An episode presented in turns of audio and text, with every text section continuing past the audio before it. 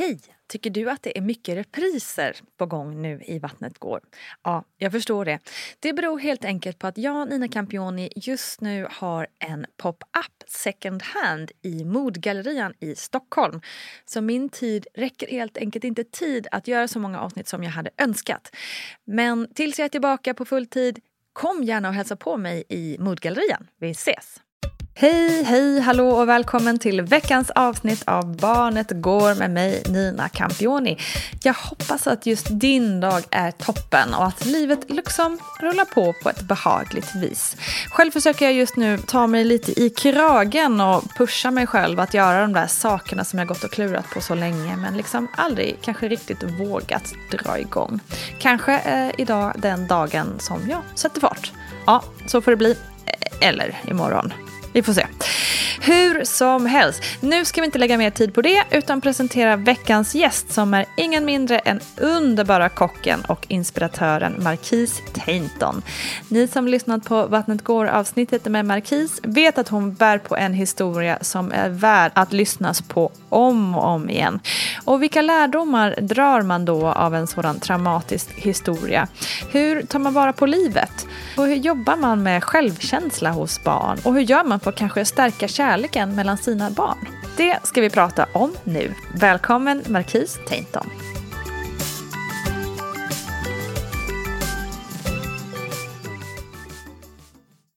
I avsnittet med Vattnet går berättar ju du om förlusten av sonen Marvin. Mm. Men du berättar också väldigt mycket att det gav dig otroligt mm. mycket. Ett helt nytt synsätt på livet kan man säga. Ja, och alltså jag, jag har ju förlorat någonting. Alltså jag har förlorat honom eh, här bredvid mig. Men, men varje dag ger han mig någonting. Mm. Varje dag i stora beslut eller i rädslor eller i glädje eller i liksom små stunder. Alltså han har gett mig och ger mig varje dag så otroligt mycket. Och jag tror att det är viktigt att vi istället för att se på tuffa och jobbiga situationer som att vi har förlorat någonting, för det är alltid det vi gör, vi är så mm. mättade med att ha mm. så att allt blir bara att vi förlorar, och vi mm. behöver se på situationer och ta med, sig, ta med oss det som vi får i, i situationen som vi är med om, mm. oavsett den är positiv eller negativ. mm. Men du vet så här, ibland man exempelvis känner att man har varit kompis med någon, så man bara, jag har förlorat min bästa vän, vi är inte, vi, vi, blev för, vi är inte längre vänner. Du har fortfarande fått lång tid eller kort tid med den här människan. Mm. Och nu passar det inte i vad du kanske ska vidare till. Mm. Och då, alltså, för att ta emot måste man också släppa.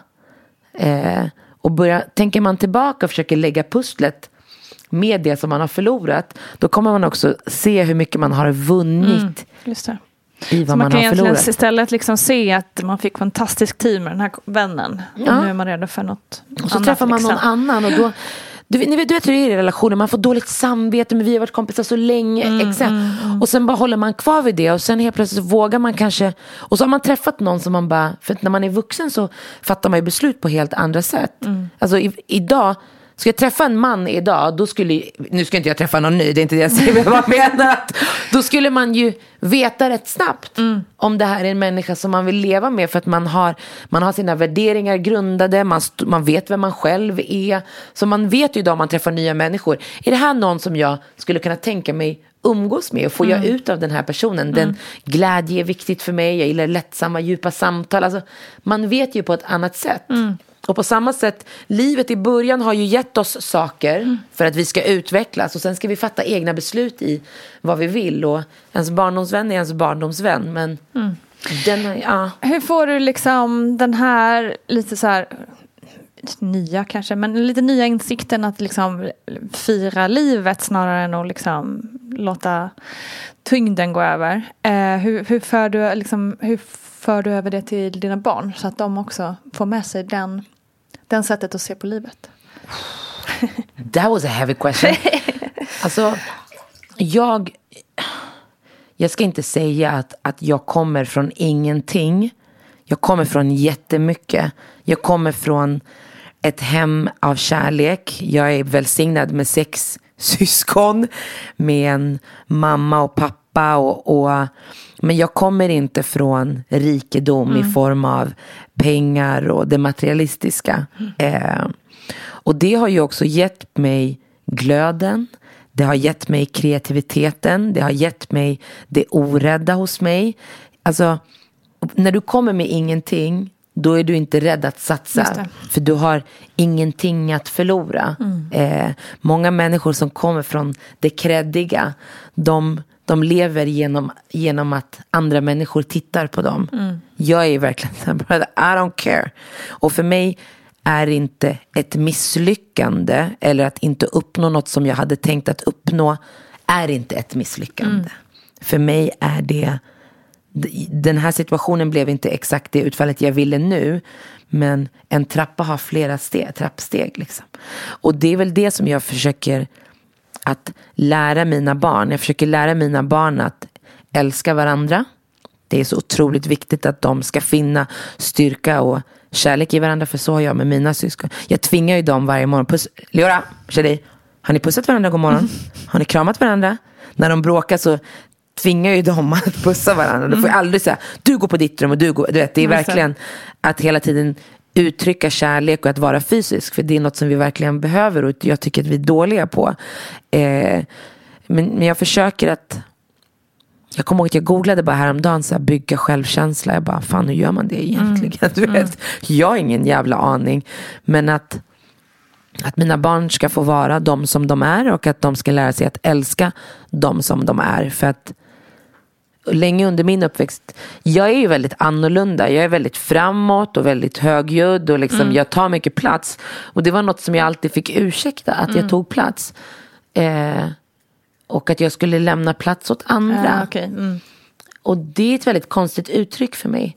Varför ska jag lämna plats åt någon annan? Jag vill också, det är ju inte som att det finns, här sitter vi i ett rum och här behöver man visa respekt om alla. Om vi ska ha femtio personer inne, då måste man visa respekt att alla ska få plats. Mm. Men varför ska jag dämpa min personlighet? Mm. Alltså, tänk om jag skulle kliva in i ett rum där jag satt ett gäng mesar och fega och bara, men för fan, tuffa till det lite. Ta lite mer jävla plats. Då skulle man tycka att jag var elak. Men exakt. Att gå på någon som är stark eller framåt eller orädd, det är liksom okej. Okay. Mm. Mm. Och jag minns att när jag jobbade på Dagens Nyheter var någon som Markiz måste tänka på att alla andra ska få ta plats. Jag bara, kom och gick ut där, för jag bara, käften. Mm. Säg inte, varför måste bara för att jag är stark vara det som är fel? Att jag är framåt är det som måste tonas ner.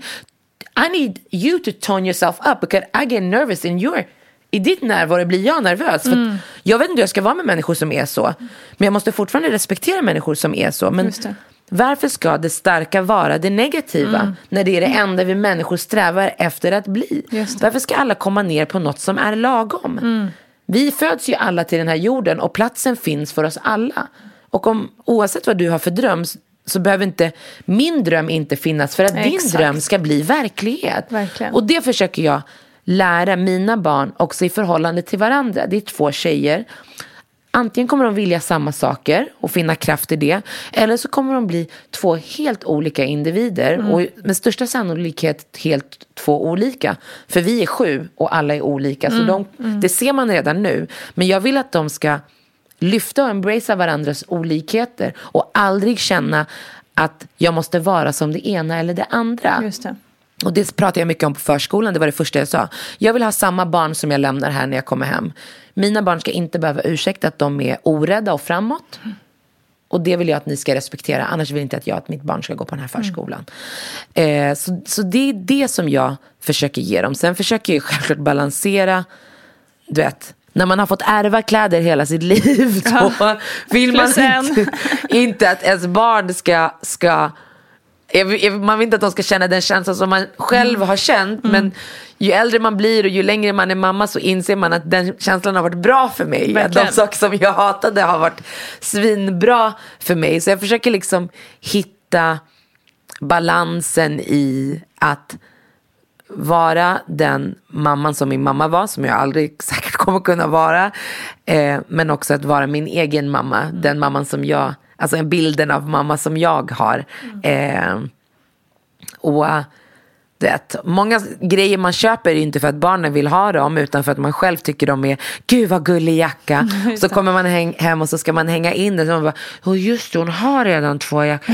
Hur ska vi göra nu? Och så ger man bort någonting till någon för att man ska känna sig lite bra. Och där, det handlar ju om mig. Det handlar ju inte om mina barn. Och jag vill inte applicera den känslan som jag har på mina barn. Så att jag vill ge dem att de ska känna att det finns, men jag vill också inte ge dem för mycket av det mm. materialistiska, för att jag tror att mitt driv och min oräddhet kommer från det, mm. att vara kreativ. Mm. Ibland tittar jag mina barn så jag bara, de har för mycket grejer här inne, så vill man egentligen plocka ut så att de ska ha så lite som möjligt för att bli kreativa med det lilla. Med det som liksom finns. Mm. För jag tror att det är viktigt att om, om du hela tiden fyller ditt liv med saker, då ger du saker makt, och då tappar livet till slut mening, för att du tror att du måste ha de senaste skorna eller den senaste. Det är samma svarta jacka, det är bara sydd i andra sömmar. Alltså det, det är sinnessjukt. Mm. Jag säger inte att jag inte är så, jag är en av dem, men, men det här är något som jag jobbar med, att okej, okay, behöver jag mm. det här? Mm. Eh, och jag tror att något som man kan göra för att den känslan hos en ska växa är att ge tillbaka. Och det behöver inte vara till så här hjälporganisationer. Jag menar, alla har ju någon mormor eller mm, mm. mamma som är pensionär. Alltså pensionärer lever inte speciellt bra. Nej. Om du tänker köpa en jacka, köp då istället en jacka till din mormor. Hon har säkert sin Gud, vilken bra idé. Hon har säkert sin gamla jacka som hon har Exakt. haft sen hon var. Mm. Alltså köp den mm. till henne då. Den känslan. Jag, jag tycker jag ger jag gör jättemycket för min mamma. Mm. Min mamma och min pappa. Jag tycker det är... Min mamma var tjugofyra år när hon hade sex barn, ensamstående. Wow. Så hon har inte levt det här, du vet, youth.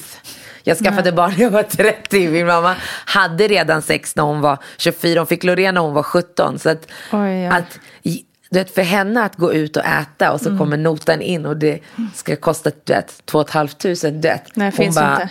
Du vet, hon får ont i magen, men... Och det är sådana saker jag försöker göra. Jag försöker ge det till henne, och att hon ska få känna det här att inte hon har sex barn som måste äta och köpa vinter... Jag förstår inte hur hon har gjort det faktiskt, som jag ska vara ärlig. Nej, köpa det är otroligt. Vinterkläder och skor och avslutningsgrejer och få ihop hela det livspusslet. I don't get it. Men, så jag försöker ge tillbaka till mm. henne, och det ger mig perspektiv. Mm. Det påminner mig om vart jag kommer ifrån, och... Det är en sån sak som får mig att känna mig levande, och att jag lever här och nu liksom. Tack, tack, tack, tack Markiz Tainton. Jag känner redan nu att jag letar efter luckor i kalendern så att jag kan bjuda in dig till fler avsnitt. Du är helt otrolig att lyssna på, tycker jag. Nu över till poddens alldeles egna expert Paulina Gunnardo. Du, det här med att bygga självkänsla hos barn är någonting vi pratat rätt mycket om på senare år. Hur, hur stärker man sitt barns självkänsla? Ja, alltså självkänslan handlar ju om, om den grundläggande känslan och, och liksom värdet man har till sig själv. Mm. Och då tänker jag mycket så här, om en back to basic, och se på det som är liksom... Det, det viktigaste i en föräldrar-barn-relation. Och det är ju att barnet känner sig sedd och lyssnad mm. på och älskad. Mm. För att när man gör det som barn så förstår man ju liksom att jag har ett värde som människa. Jag är värd att bli lyssnad på. Mm. Någon ser mig för att jag är värdefull, jag är älskad. Eh, och att det också gäller oavsett känsla. Eh, mm. För jag tänker som med barn så blir det ofta... Ja, men det blir små konflikter och de blir arga och sura. De får inte alltid som de vill och sådär. Och att man visar barn att även om du till exempel blir arg nu när jag gör något som inte är så populärt. Typ mm. vi går hem från lekparken.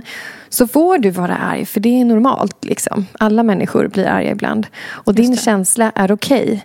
Okay. Men jag respekterar dig fortfarande. Det är inte som att jag skriker något nedsättande till dig och tycker att du är hemsk och värdelös för att, för att du blir sur. Utan mm. värdet finns alltid kvar. Mm. Respekten är alltid kvar.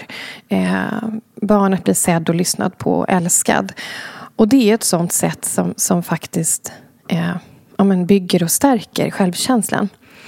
Um, för den blir ju till liksom i relationer, i mötet mellan människor. Det är ja. där det händer liksom. Får jag fråga då en liten följdfråga där? För jag, jag hade en sån här... Eh, men en vecka med min dotter där det var liksom, hon var väl kanske inne i någon slags fas där, men allting, allting var fel, allting var, hon blev arg för allt, eh, ofta var allting också mitt fel, det var väldigt mycket riktat mot mig, mm. eh, och jag försökte liksom försökte ta det med ro och sådär, men tills det liksom blev såhär, men nu är du, nu är du rent liksom, nu är du arg men du är också elak liksom, eh, mm. och då fick jag ju liksom ett litet bryt och bara liksom, mm. vi var ute i pulkabacken och jag bara kastade pulkan och bara, nu får du, nu får du ta pulkan hem, nu går jag, hej då, liksom verkligen så här. Mm, mm. Eh, för jag kände att liksom, visst, jag ska, jag, respekt, jag ska respektera att du eh, får bli arg, men samtidigt måste jag ju också markera för min egen självkänsla, tänker jag, att mm. man kan ju inte bete sig hur som helst liksom. Så det är skillnad. Nej, men... där tänker jag, va? Ja, precis. Det där tror jag också är viktigt som du säger, att man också visar, visar barnet att jag har också gränser och jag ska ja. ha också rätt att bli respekterad, ja. men utan att man förväntar sig eh, jättemycket kanske där av sitt barn, med tanke på att barnet är litet och har svårt att liksom reglera sina känslor. Mm. Och, och det är ju normalt och det är vanligt att man, man tappar tålamodet även som förälder. Man är ju ingen mm. robot liksom. Exakt. Utan, eh, man, har, man har tack och lov känslor. Yeah. Och kan också bli sur och arg och trött och så här. Mm. Eh, men att man också visar barnet att man tar ansvar för sina känslor. Att jag kan också bli arg. Men mm. så här gör jag när jag mm. är arg. Och har jag gjort något som inte blir, det blev inte jättebra. Att man också kan be om ursäkt för barnet och Just det. Eh, ta ansvaret för det. Att så här, mm. jag blev trött men jag skulle inte ha betett mig så här mot dig till exempel. Mm. Mm. Eh, så det är ett sånt sätt ändå att visa på, eh, på respekten för sina egna och andras gränser. Mm. Och där blir ju också självkänslan till, tänker jag, i när barnet ser hur, hur vi tar hand om oss själva, värdesätter oss själva också. Ja, exakt. Och sen tänker jag också att, att en god självkänsla, det är ju inget vaccin mot att liksom aldrig må dåligt eller liksom tycka att man är dålig någonstans, utan man kan ju även ha så här känsliga punkter eller så i mm. självkänslan. Mm. Och, och en god käns- självkänsla gör också att vi lättare kan ta kritik, just för att vi inser att vi är inte felfria. Nej. Vi är inga perfekta människor, utan jag kan göra fel, du kan göra fel, men värdet består alltid liksom. Just det. Eh, så att, och det är också viktigt, tänker jag, att ha med sig det i liksom föräldraskapet, att ja, men ibland blir det fel, det blir inte så här perfekt, det här kanske inte var ett, eh, hämtat ur en bok med en tipslista om hur vi ska hantera situationen. Mm. Men jag tar ansvar för det och värdet består liksom. Yeah. Eh, och att man visar det för sitt barn. Både att du, ditt värde finns kvar och att barnets värde finns kvar, och att barnet då kan få hjälp att få ja, men en sund inställning till, till att själv kunna ta kritik i framtiden, eller att själv kunna ta ansvar för sitt, sitt agerande och sådär.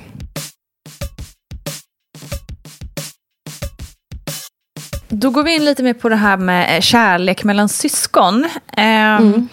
Är det någonting man kan stärka upp på något sätt, eller ska man låta det komma helt naturligt? Jo, men det tänker jag att man kan göra både och. Alltså det ena utesluter inte det andra, utan mycket kommer ju naturligt, för att eh, vi föds ju liksom... Eh, man har sett i studier av spädbarn att de söker människoansikten snarare mm. än saker. Och tittar man tillbaka genom historien så ser vi ju att människan är liksom en gruppvarelse. Vi vill leva tillsammans. Vi har ett behov av tillhörighet. Mm. Av en känsla av tillhörighet. Mm. Eh, och det gör ju också liksom att när man, när man lever tillsammans och, och får nära relationer, så kommer liksom ofta en kärlek i de relationerna och en respekt i de relationerna naturligt. Mm. Um, och där tänker jag återigen lite som vi pratar om, om självkänsla, att när vi som föräldrar och andra viktiga vuxna kring barnen respekterar och värdesätter båda barnen, då ser ju barnen liksom hur, hur syskonet blir behandlat. Just det. Och det präglar också deras sätt att vara med varandra, även mm. om det blir syskonbråk och sådär. Man kan ju till exempel se när, när ett eh, syskon får småsyskon, mm. eh, att de kanske blir så här, tar upp en dock och pysslar om. De blir mera liksom omhändertagande i, sina egna lekar också. Mm. Så det finns ju liksom naturligt i oss människor. Och jag tror att mycket av kärleken mellan syskon kan växa fram naturligt utan att man gör en massa specialsaker. Liksom. Mm, mm. Men däremot så tänker jag att man absolut kan hjälpa till att, att, att stärka eh, kärleken mellan syskon och stödja den här känslomässiga och sociala utvecklingen. För att, eh, och ett sånt sätt är ju till exempel det här med respekt och empati och värde. Att man, man kan hjälpa syskon att, eh, att ta varandras perspektiv. Mm. Det underlättar ju deras relation. För att helt naturligt i syskonrelationer så blir det ju bråk. Liksom. Det finns ja. ju studier som visar att generellt sett så bråkar syskon, eller de ryker ihop liksom, mellan sex till åtta gånger i timmen. Oj. Så det blir ju, det blir ju en del tjafs ja, liksom, ja. mellan syskon helt naturligt utan ja. att man har gjort något dåligt eller så, utan det, bara, det är så liksom. Mm. När syskon hänger med varandra. Mm. Och då kan man ju stödja upp deras liksom känslomässiga och sociala utveckling genom att hjälpa dem att, att ta varandras perspektiv och utveckla empatin. Eh, till exempel om vi säger att ett syskon har eh, byggt en, en, en avancerad grej och lagt tid på det, och så kommer småsyskonet och river ner och så ryker de ihop. Liksom. Just det. Att man kan hjälpa till och sätta ord på, på perspektiven. Att nu mm. blev stora syster ledsen här för att hon mm. hade ansträngt sig här och bla bla bla. Mm. Eh, och man kan också berätta för det äldre syskonet att, att det mindre syskonet kanske inte alltid förstår så mycket av vad som har hänt, och vi ska hjälpa småsyskonet att förstå. Och det är ju sånt, ett sånt sätt som i vardagen där man också kan stärka kärleken mellan dem. Man underlättar i deras relation och man hjälper dem att se varandra. Eh, se varandras känslor, se varandras perspektiv. Just det. Eh, så så det, det är ett sånt sätt i vardagen. Liksom. Det låter smart och inte för svårt heller, tänker jag. Ja, nej.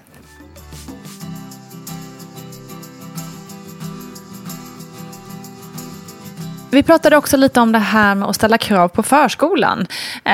Det kan ju vara allt från att man vill ha ändring på maten eller sovrutiner eller vad det nu kan vara. Hur mycket krav kan man ställa på förskolan? Kan man liksom säga typ att nu vill jag inte att mitt barn ska sova mer på dagen för att det blir skitjobbigt när han ska sova på kvällen, typ?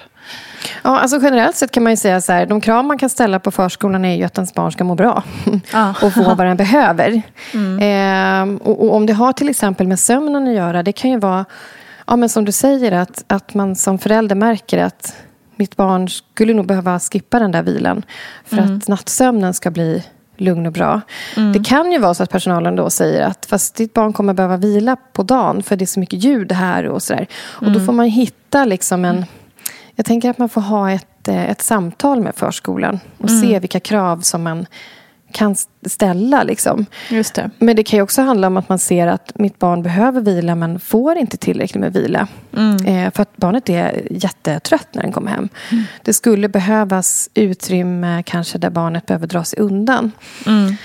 Och där tänker jag liksom, vilka krav man kan ställa. Det, det handlar nog om att ha ett samtal om om det specifika barnet med, mm.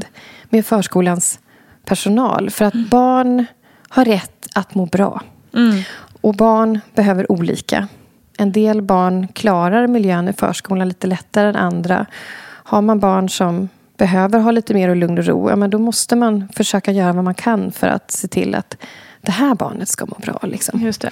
Men sen ska man ju se som med allting annat att förskolan är också under utveckling. Så har man synpunkter på på maten eller man har synpunkter på, på barngruppens storlek eller någonting, att man också ser att man bidrar till den utvecklingen liksom, genom att mm. ibland också höja sin röst liksom. Ja, just det. Eh, vad tycker jag fungerar bra? Vad tycker jag inte fungerar bra i förskolan? Vad behöver mm. mitt barn? Vad behöver andra barn? Lever förskolan upp till det? Mm. Så att man ser det så också. Att man har ju som förälder också en viktig roll och, och där också. Så. Ja men verkligen, och sen, det var någon som sa, jag vet inte hur du ser på det här, men det var någon som sa att förskolan jobbar ju för eh, mig, eller kanske inte mig som förälder, men mig som, eller oss som familj jobbar ju för våra barn mm. um, och att vi som då liksom föräldrar har mer makt, eller makt är fel ord att använda, men du förstår vad jag menar, har mer makt mm. än vi tror i, i uppbyggnaden av förskolan. Hur ja, ser du på men det? Exakt. Så, så borde det ju vara. Därför att förskolan finns ju till för att vi ska kunna jobba. Mm. Eller studera. Det är därför mm. förskolan och vi betalar till. skatt för att den ska kunna finnas. Och ja. er, liksom. mm. Och vi har en bra eh, skollag. Vi har mm. en fantastisk läroplan. Vi har mm. barnkonventionen som har transformerats in i mm. skollagen. Alltså mm. att den, man ser barnkonventionen i, i skollagen. Liksom. Så att mm. eh, förskolan ska vara... bra. Och, och barn ska må bra där. Ja, nej men absolut. Att vi, då, vi har nog mer makt än vad vi, vi ofta tror. Att mm. få påverka förskolan. Mm. Eh, och en del förskolor är jättebra. Eh, och gör det de ska. Men vi ser också eh, över hela liksom, Sverige att, att alla förskolor håller faktiskt inte måttet. Nej. Och märker man det som förälder, då, då har man makt att påverka. Dels att man har möjlighet att ställa krav på förskolan. Mm. Det här och det här och det här ska ni faktiskt göra. Och barnen har rätt att må bra. Och jag märker att så här, det här brister. Eller det här skulle mitt barn behöva. Men sen tänker jag också att det handlar om på en annan nivå. Liksom nu när valet närmar sig igen. Eh, att vi också har en opinionsbildande eh, makt att opinionsbilda. Liksom, mm. Och tycka till om hur förskolan... ska utvecklas och, och vilka krav vi faktiskt kan ha på den. För att vi som föräldrar, när vi måste jobba eller studera eller söka jobb så, eh, och, och måste liksom lämna våra barn där och det finns en, en fantastisk förskola i Sverige, då ska den också leva upp till, mm. eh, till en, en bra nivå för barnen som ska vara där. Liksom. Eh, så ja, jag tror absolut att vi har egentligen mer makt än vad vi ofta tror. Mm. Att ställa krav på att förskolan ska vara bra.